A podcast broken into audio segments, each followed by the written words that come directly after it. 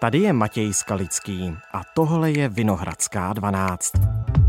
Když se před téměř třemi lety zvedl rodičovský příspěvek, výrazně poklesl podíl matek, které se zapojily do práce. Což pro společnost představovalo navýšení nákladů. České výdaje na rodičovskou patří k nejvyšším v rámci vyspělých zemí v Evropě. Tak... Vláda přemýšlí, jak dostat do státní kasy peníze. Mluví se také o snížení rodičovského příspěvku, Ale což by podle odborníků... My si dokonce myslíme, že by se měl zvýšit na 400 tisíc. Rodičovský příspěvek, téma chystané mimořádné schůze sněmovny. Je stát k rodičům velkorysý, anebo je podporuje málo? V Česku vznikla nová studie, ptám se na ní ekonomky Lucie Zapletalové z Centra pro ekonomický výzkum a doktorské studium Univerzity Karlovy.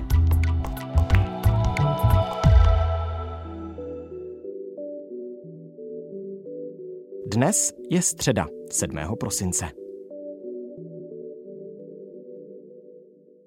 Dobrý den, díky za váš čas pro Vinohradskou 12. Dobrý den. Řada matek po zvýšení rodičovského příspěvku odložila návrat do práce. To tvrdí váš výzkum z CERGE. Jak si to vysvětlujete?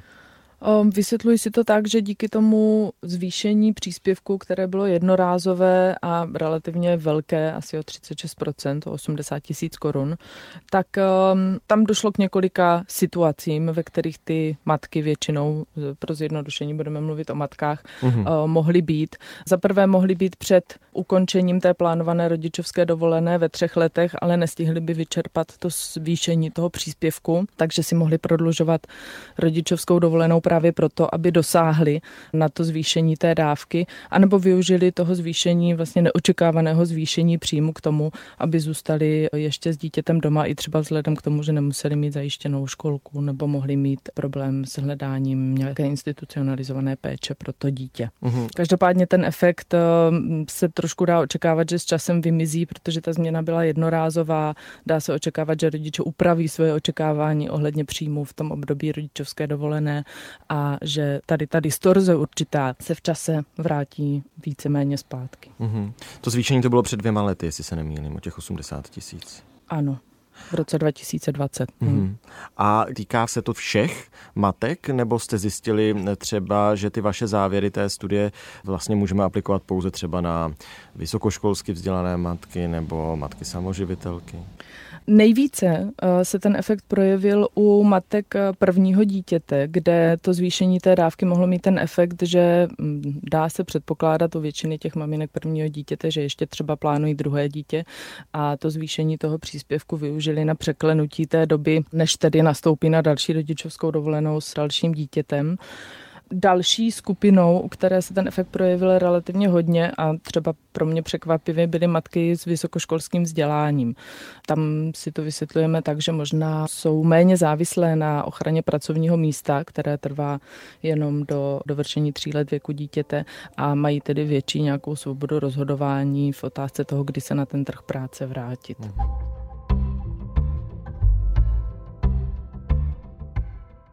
Jaké podmínky obecně mají čeští rodiče ve srovnání se zahraničím v rámci Evropské unie? Velkorysé.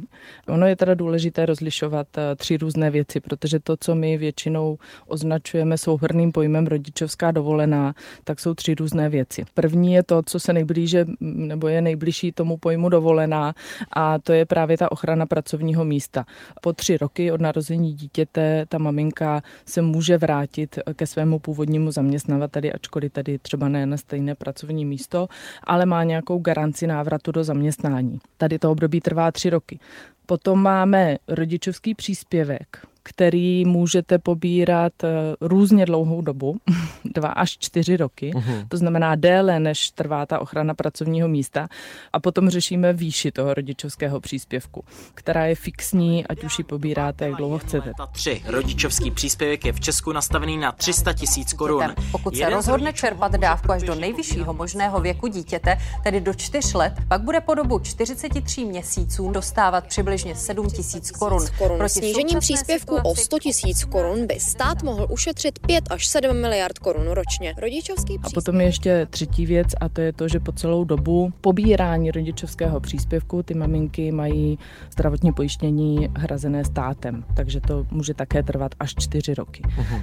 Ta doba trvání pobírání rodičovského příspěvku po čtyři roky, to jsme jediný stát v Evropské unii, který to má takto dlouho nastavené. Potom je skupina států kde to období je tříleté a potom je poměrně hodně států, kde to období je ještě podstatně kratší. Naopak nejkratší je v zemích jako Nizozemsko, Belgie, Irsko nebo Malta. Tam rodičovská dovolená trvá pouhé tři měsíce. Přesuneme se Takže k další rodiče u nás mají skutečně extrémně velkorysou tu dovolenou nebo tu dobu, po kterou mohou pobírat podporu od státu finanční. Mhm. Je ta velkorysost něčím vykoupená? To znamená to, že máme ty čtyři roky, po které si tedy rodiče můžou vybrat těch 300 tisíc korun. Má to nějaké mínusy?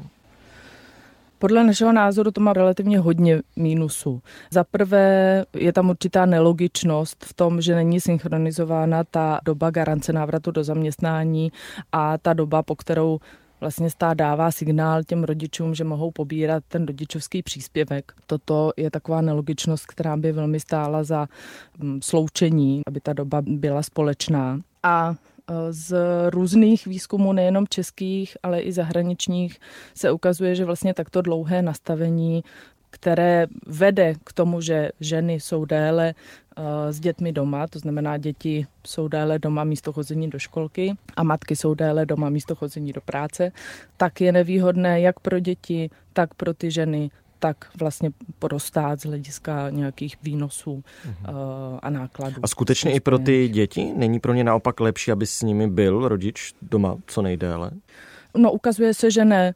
Na to je poměrně mnoho výzkumů. Ono jich je hodně třeba ze Spojených států, kde jsou dobrá data, ale nám asi kulturně eh, nejbližší výzkumy, které zároveň disponují velmi dobrými daty, jsou z Německa a potom tedy i naše výzkumy v České republice.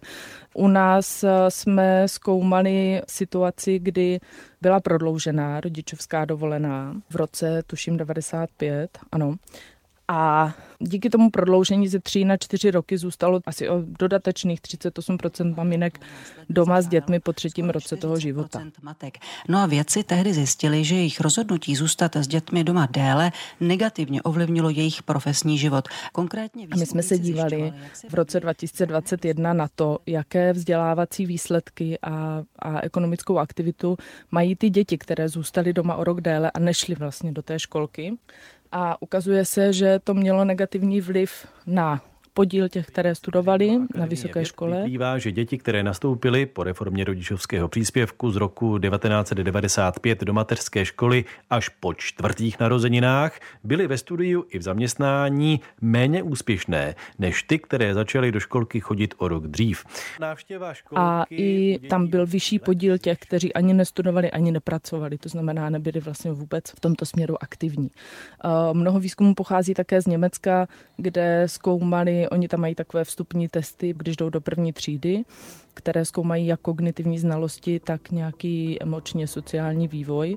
A ukázalo se, že děti, které chodily do školky, tak v obou těch směrech mají lepší výsledky než hmm. děti, které zůstaly doma. Když se tu bavíme celou dobu zatím o matkách, tak proč pořád ještě na té rodičovské zůstávají nejčastěji matky? To má asi mnoho důvodů. Eh, jsme v tom také relativně extrémní. Patříme mezi země, kde podíl otců, kteří nějakým způsobem čerpají rodičovskou dovolenou, je velmi nízký. Je to asi 2%. Pro srovnání v té jako nejprogresivnější zemi, tady v tomto směru ve Švédsku, je to 40% otců, kteří čerpají nějakou část té rodičovské dovolené. Oni se tam střídají třeba s tou matkou po půl roce, půl roku je ten, půl roku je onen. Ty důvody jsou různé, samozřejmě valnou část toho důvodu jsou, to jsou nějaké kulturní zvyklosti nebo očekávání, která v hmm. té společnosti panují. To jsou taky ekonomické důvody, eh, vzhledem k tomu, že u nás je pořád relativně vysoký rozdíl mezi finančním hodnocením práce mužů a žen, tak často ta rodina se dostane do situace, kdy by pro ně bylo finančně nevýhodné, kdyby zůstal doma muž, protože mm, je možné, že vydělává více než ta žena. Žena taky jako rodí a je na mateřské dovolené, takže potom může být i logisticky snažší, když je to ona, která, když už té práce odešla, tak v té pracovní pauze pokračuje. Mm-hmm. Na druhou stranu právě asi pro toho, kdo zůstane s tím dítětem doma, je pak složitější mnohdy se vrátit do práce. To znamená, že právě matky, pokud zůstávají ve většině s dětmi doma, tak mohou eh, čelit nějakým větším překážkám při návratu do práce. Jakým? Těch překážek je celá řada a čelí jim i ženy, které nikdy na mateřskou dovolenou nebo na rodičovskou dovolenou hmm. neodešly právě proto, že eh, je to od nich nějak očekáváno. Hmm. Tam je důležité taky říci, že čím déle ta matka s tím dítětem doma zůstane, tak tím hůře celkem pochopitelně se jí eh, na ten trh práce vrací. To je další věc, kterou jsme měřili a na kterou jsme se soustředili díky té reformě z roku 1995, kdy 40% eh, maminek zůstalo doma o rok déle a ukázalo se, že to potom projevilo, když se jako vrátili po těch čtyřech letech na trh práce, tak se to projevilo v jejich vyšší nezaměstnanosti. Takže skutečně čelili vyšší nezaměstnanosti i jenom tím, že si prodloužili ten pobyt doma. No, dále je to samozřejmě ztráta nějaké, o tom se mluví relativně často, je to ztráta nějakého pracovního sebevědomí, ztráta kontaktu s tím pracovním prostředím. To se teda bavíme pořád o čtyřech letech, ale to se týká jednoho dítěte. Jo. Potom ve chvíli, kdy těch dětí máte více, tak se rázem stahujete z toho pracovního trhu třeba na 8 let. Hmm. No v mezidobí je právě eh, důležité, eh, nakolik vstřícný je zaměstnavatel, to znamená, jaké třeba dokáže nabídnout eh, vhodné podmínky rodičům malých dětí, zkrácené úvazky, flexibilní pracovní doba. No já si myslím, že toto velmi záleží na práci, kterou vykonáváte. Samozřejmě v některých zaměstnáních je ta flexibilita velmi složitá. Ve chvíli, kdy pracujete někde ve směném provozu, kde prostě musíte být, nebo za vás musí být náhrada, tak potom je ta koordinace složitější lepší, ale mm, opět z různých zemí, kde na to kladou velký důraz, tak se ukazuje, že to možné je. Asi je potřeba trošku změnit i tu pracovní kulturu nebo způsob třeba vedení zaměstnanců, míry dohledu, míry důvěry a podobně.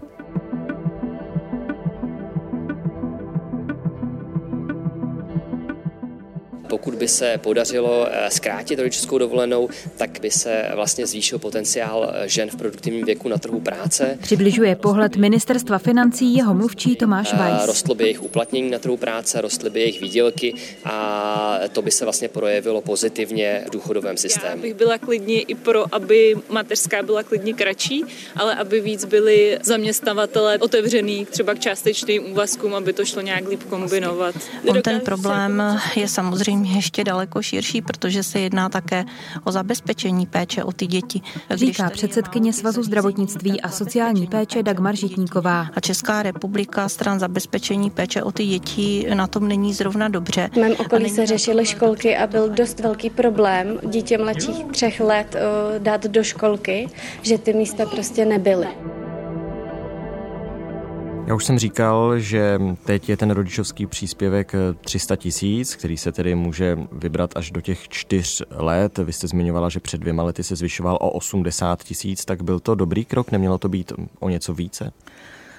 Tady asi bych trošku odstoupila a zkusila se zamyslet, nebo zamyslet, jenom si připomenout, k čemu ten rodičovský příspěvek má sloužit, protože v ideálním případě všechny dávky, které stát vyplácí, tak mají nějaký smysl a mají nějakou logiku, proč ten stát rozhodne, že je vyplácet bude. A rodičovský příspěvek je vyplácen vlastně proto, že je uznáváno, že péče o malé děti je nějaká forma zaměstnání nebo je to práce, kterou je dobré nějak ohodnotit. Takže teoreticky ve chvíli, kdy se na to díváme takto, tak ten příspěvek by měl nějakým způsobem třeba kopírovat vývoj mest. Ono to tak dokonce i bylo, než se někdy v roce, myslím, 2008 zavedl fixní, jako fixní částka hmm, rodičovského hmm. příspěvku a ta se od té doby pouze dvakrát zvýšila. Zvýšila se v roce 2012 a zvýšila se v roce 2020.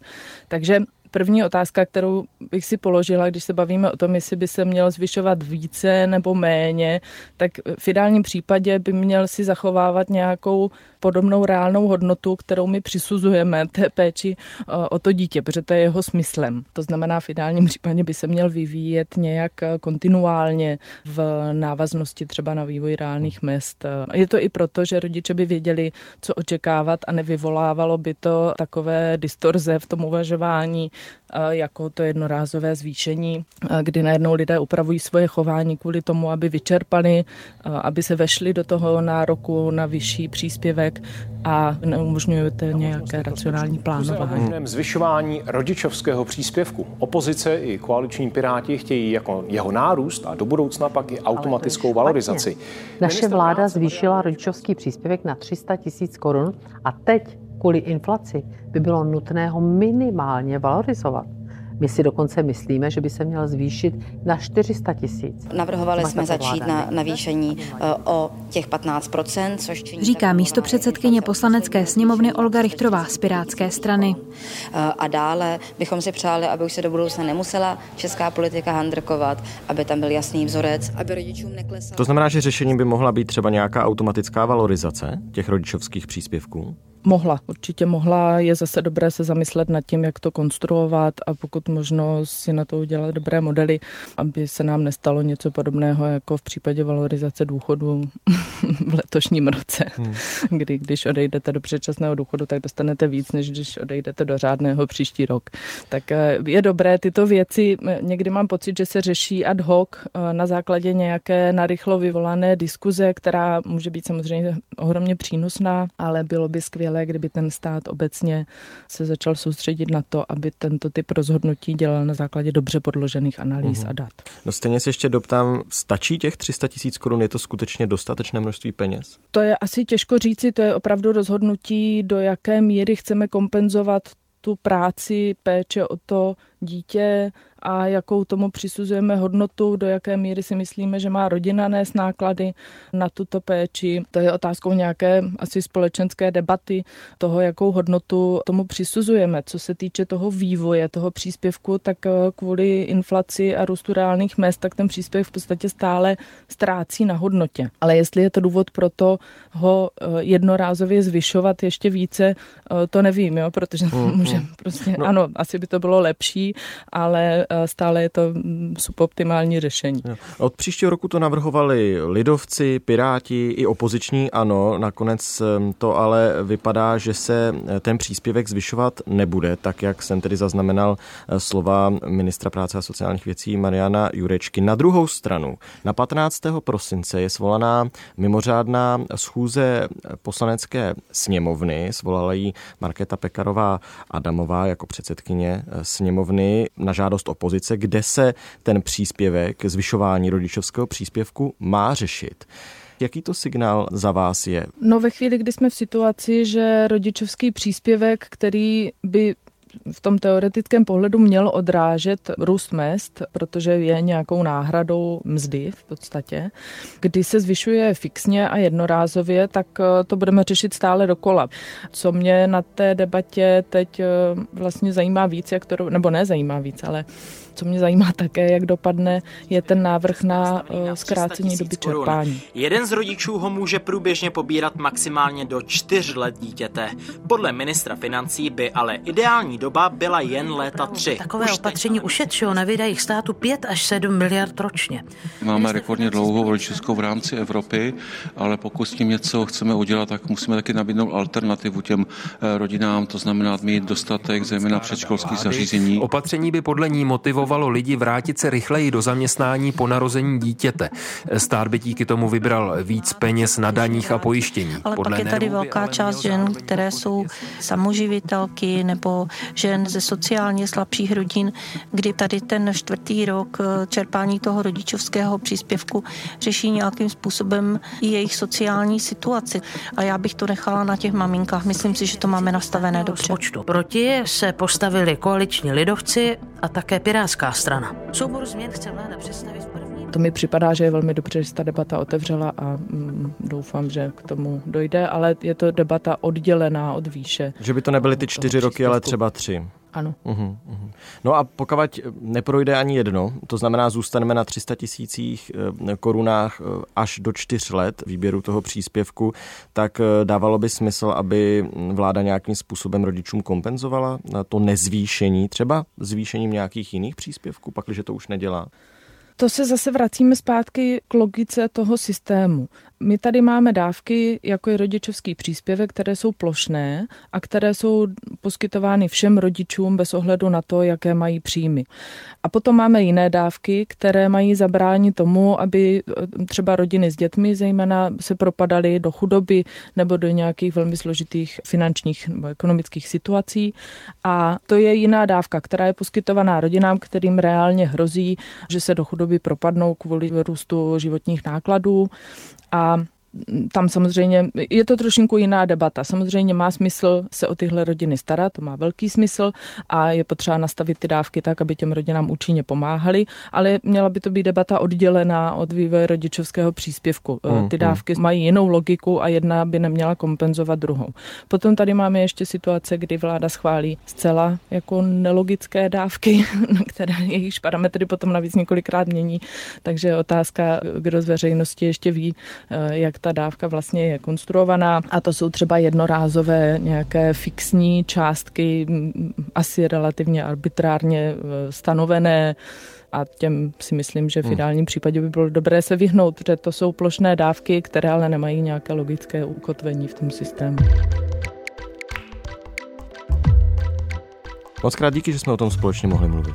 Já vám také děkuji. Tohle už je všechno z Vinohradské 12, z pravodajského podcastu Českého rozhlasu. Dnes s ekonomkou Lucí Zapletalovou z Centra pro ekonomický výzkum a doktorské studium Univerzity Karlovy. Mluvili jsme spolu o rodičovské, řešit ji totiž bude prosincová mimořádná schůze sněmovny. Další epizody si můžete poslechnout jako vždy na webu iRozhlas.cz, v aplikaci Můj rozhlas a taky ve všech dalších podcastových aplikacích. Když si naše díly stáhnete, třeba do mobilu, můžete je poslouchat kdykoliv a kdekoliv chcete. Naslyšenou zítra.